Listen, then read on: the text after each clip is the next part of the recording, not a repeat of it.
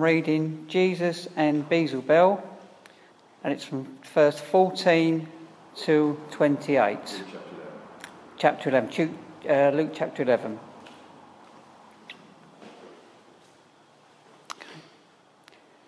Jesus was driving out a demon that was mute. When the demon left, the man who had been mute spoke, and the crowd was amazed. But some of them said, By Beelzebul, the prince of demons, he is driving out demons. Others tested him by asking for a sign from heaven. Jesus knew their faults and said to them, Any kingdom divided against itself will be ruined, and the house divided against itself will fall. If Satan is divided against uh, himself, he can ask his, he can, sorry, he can ask his kingdom stand. I will say they because you will claim and I drive out the demons by Beelzebul. Now, if I drive out the demons by Beelzebul, by whom do your followers drive them out? So then they will be your judges. But if I drive out the demons by the finger of God, then the kingdom of God has come upon you. When a strong man, fully armed, guards his own house, his possessions are safe. But when someone stronger attacks and overpowers him, he takes away the armour in which a man trusted and divides up his plunder. Whoever is not with me is against me, and whoever does not gather with me scatters. When an impure spirit comes out of a person, it goes through and place, places seeking rest and does not find it. Then it says, I will turn to the house I left. When it, when it arrives, it finds the house swept, swept clean and put in order. Then it goes and takes seven other spirits more wicked than the itself, and they go in and live there. And the final condition of the person is worse than the first. As Jesus was saying these things, a woman in the crowd called out, Blessed is the mother who gave you birth and nursed you. He replied, Blessed rather are those who hear the word of God and, and obey it. Please keep your Bibles open. Thanks, Paul. And Natalie and her two troopers, I think, can uh, disappear behind the screen to their special little lesson. And uh, we're going to have a look at uh, the same passage they're looking at, and we're going to be learning from it as well. And the thing that you might want to learn from it as we start is to ask yourself the question well, is there such a thing as Satan? And people might say, well, trust you. Potty little group like you, Christians, meeting on a Sunday night in this small little ramshackle hall trust you to go asking questions like that in a large, sophisticated city like London, where we know better than to ask stupid questions like that. I mean, in London, we haven't quite worked out if there's a God or not, leave alone if there's a Satan or not, and trust you guys to go talking about that kind of thing and wasting your time. And yet, if you start getting close to Jesus, reading about him, it isn't long before you bump into a story about Satan. And what happens here is that uh, Jesus drives out a demon, it leaves a man speaking, and it leaves a crowd that is amazed. And we might just uh, begin to think actually what's going on here. Uh, what happens when a person is able to speak is that they can go back into placing themselves in their community. If you can't speak, you're pretty much locked up by yourself, your little island. But when you start speaking, then suddenly you find yourself able to get close to other people once again. Now, once you clock that, you might just wonder whether actually there could be something here that is much more widespread than one little man in one little Bible story. Because you look around sophisticated London, modern as it is, fantastic as it is, and filled with lonely people as it is. People who can talk, but actually end up not talking to many. And you suddenly think, actually, if we're looking at that kind of game plan that Satan has to keep people isolated, then you might actually see maybe this is not just something restricted to the pages of the Bible. If you look around and see what's going on in London as a whole.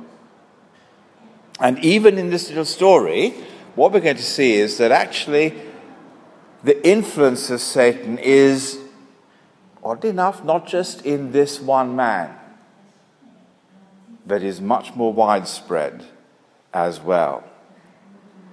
And we're going to see that as we look at the crowd and uh, as we understand what's going on. We're going to uh, see uh, that uh, uh, Jesus is going to be exposing unbelief in verses 15 and 16. Yeah, they're amazed. That's true. It says that at the end of verse 14. But while they're amazed, what do they say in verse 15? Uh, they say that uh, actually he's a bad uh, uh, ruler. His uh, Beelzebul is uh, the local name for Satan. So, what they're saying is that Jesus is a bad power in verse 15. And then in verse 16, it's the same lot that are amazed that say that he has no power. Look at verse 16. It says, Give us a sign. In other words, that last one wasn't powerful enough.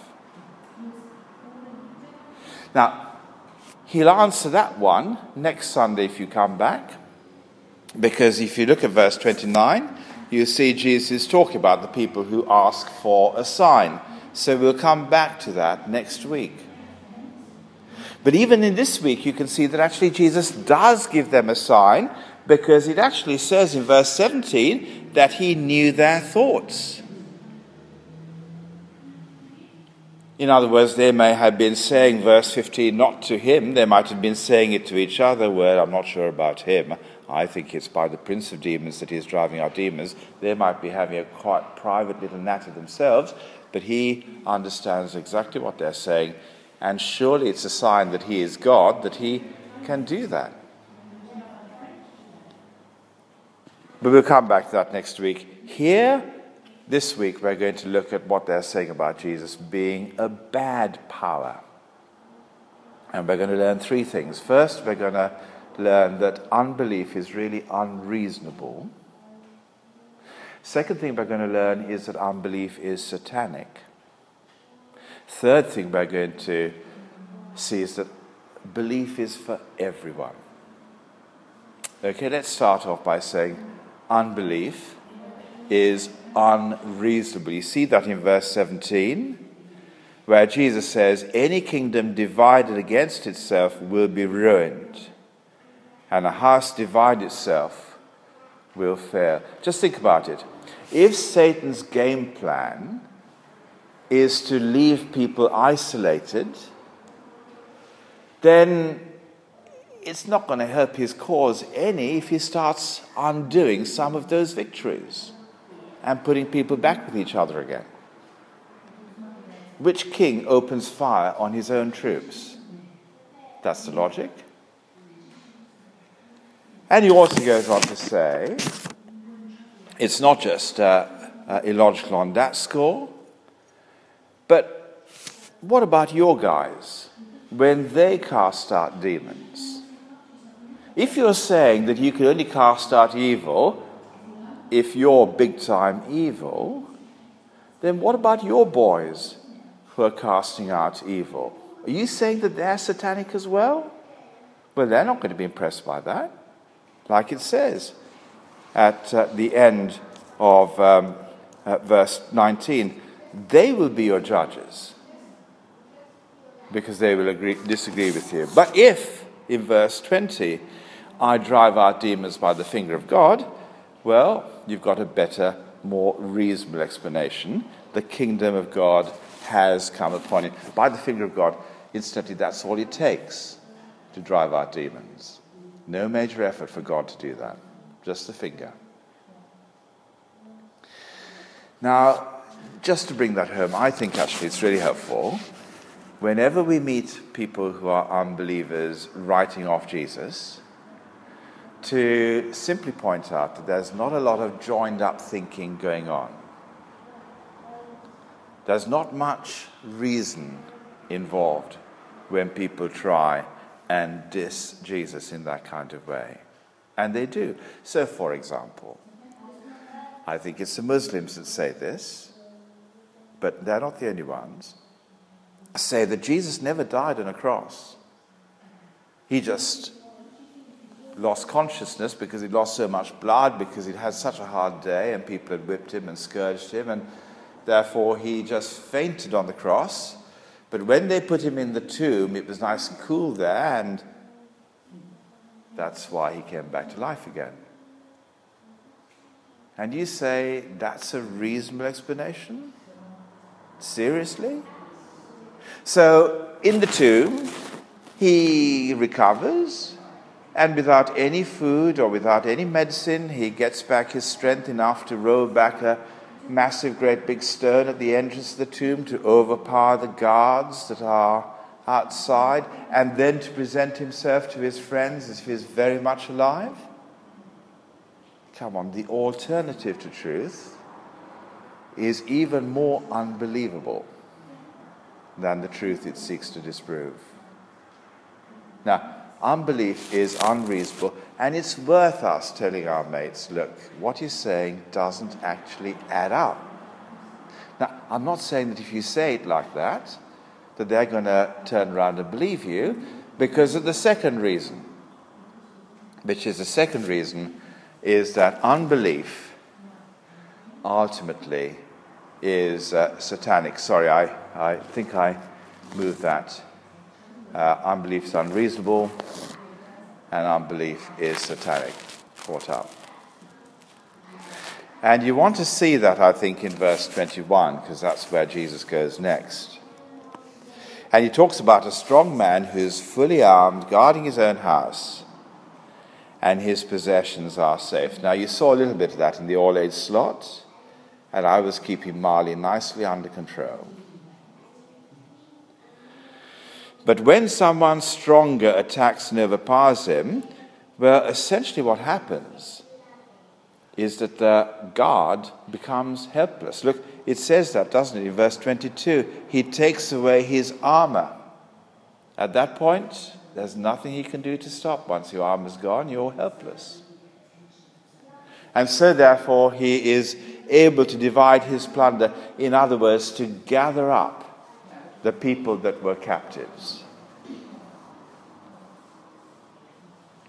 Now, what is really scary is what Jesus says next in verse 23, which is, Whoever is not with me is against me, and whoever does not gather with me scatters.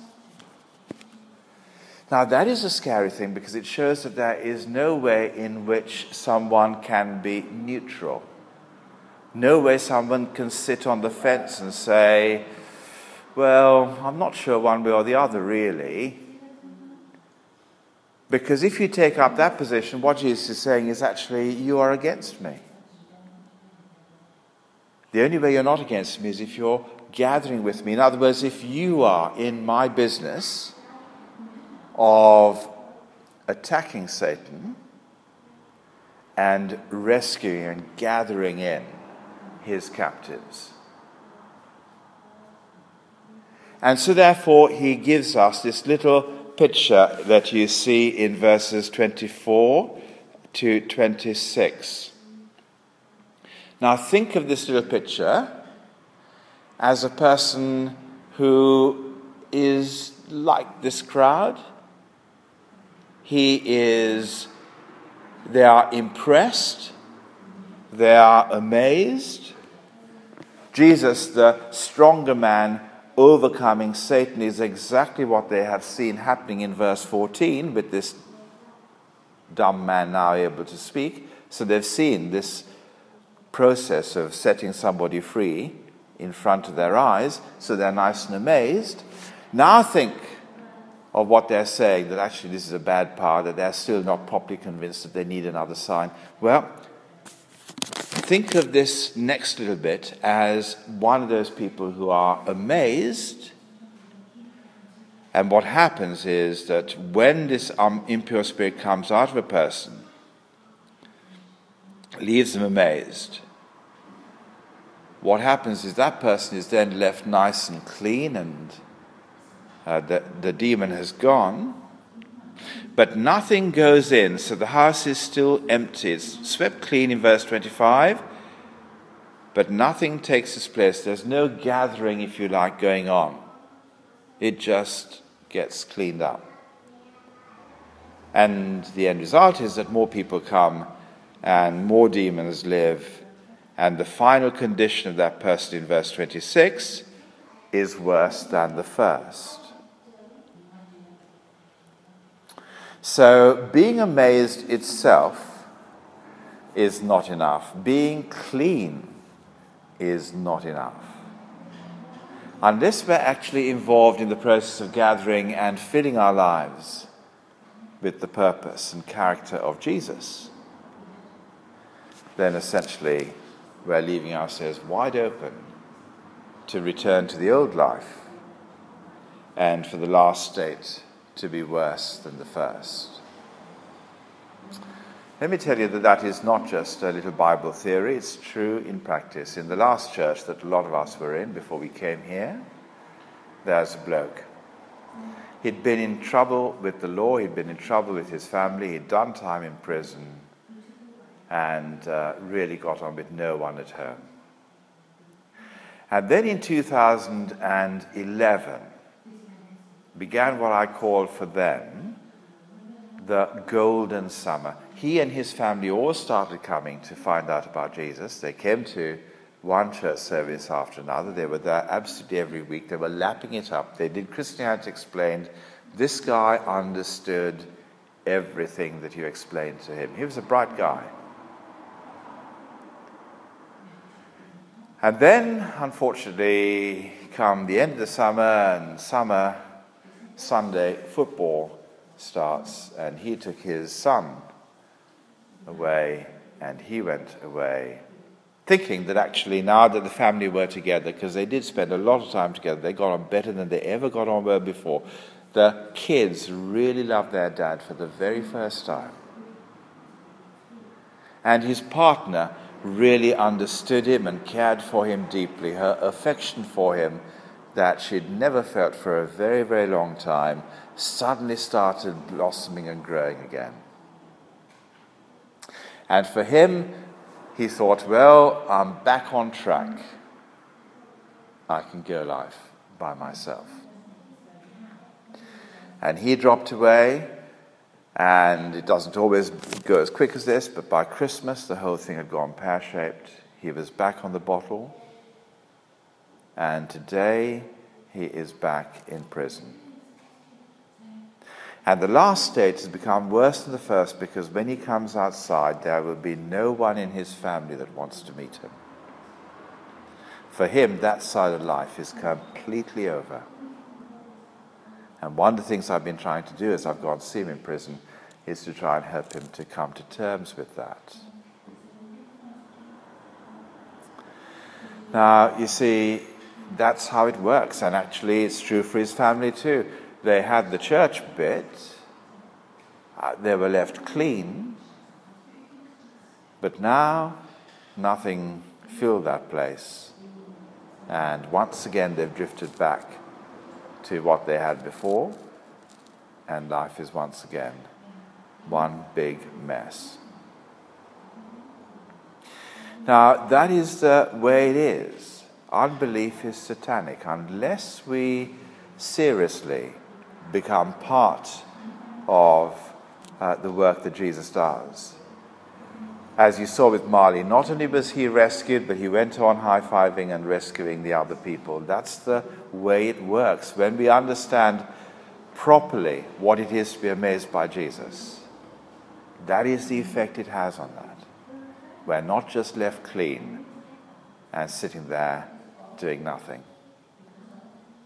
So, unbelief is unreasonable, unbelief is satanic.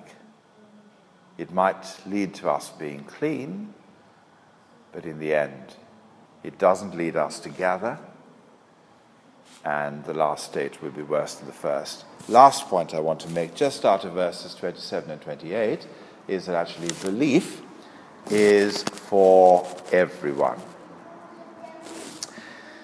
A woman in the crowd says that uh, it would be fantastic to be the mother of Jesus. Well, it would, wouldn't it? Because a mother would have great respect in a community if her son was achieving things like this.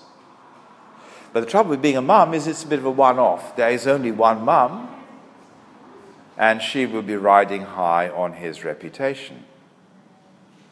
What Jesus is saying is that this is not just for one person having one solitary privilege. No, he says in verse 28 Blessed rather are those who hear the word of God and obey. That's meant to be a gang of people on the screen in case you can't make it out. In other words, this is not for one person and their self exalting. This is for everyone to be drawn in. The blessing of God is never to elevate a person and to put them head and shoulders above everybody else when you are blessed by God, you become a blessing to everyone else. And those who hear the word of God, who understand that being in the team of Jesus means to gather people to himself, and who are willingly able to then take part in that enterprise. They are the blessed ones who bring blessing to other people as well. So, what does that mean for us today? Maybe you're someone who's new. Maybe you're a proper Londoner and you come into a place like this and you think, whoa, have I stepped back in years?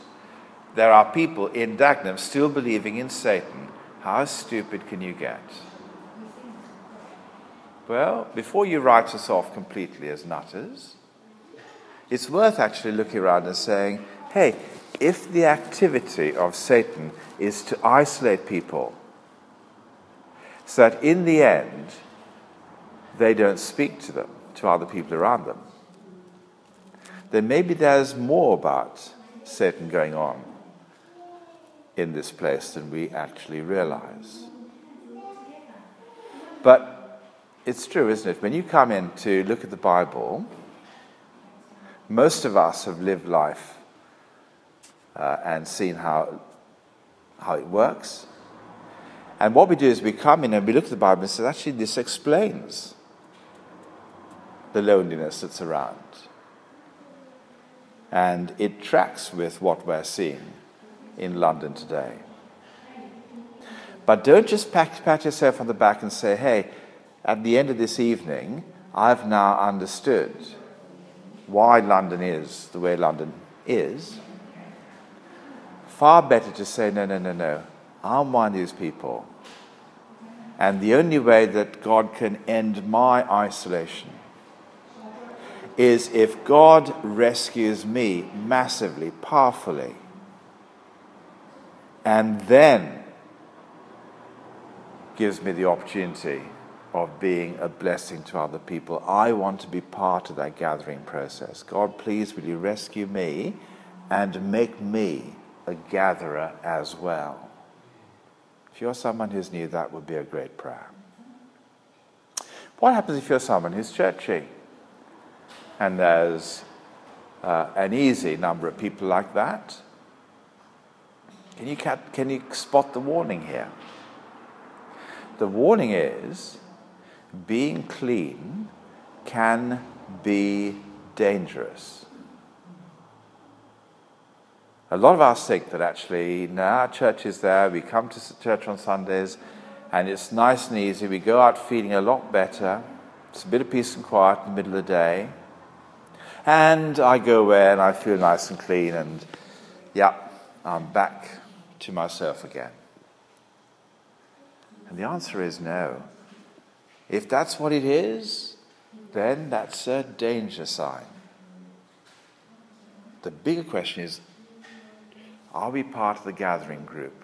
That's why our church, we've always said right from the start, we won't belong to this place just to come here on Sundays. We'll want to be part of the gathering scene. Obviously, we'll have different ways of doing it with different gifts, but that's what we want to be doing in this place. But what happens if you are a gatherer? If you are someone who wants to bring people to Jesus and you've found that uh, you've uh, spoken to many, it's what you want to happen.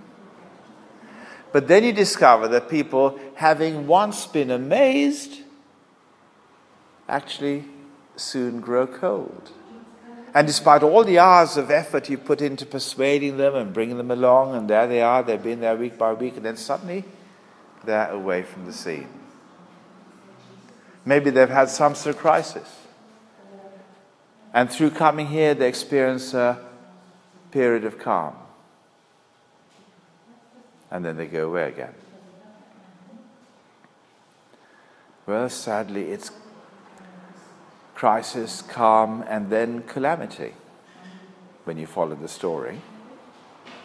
And there is a danger for other people, but it does mean big time discouragement for us because we'd love there to be a happier ending to their story than that.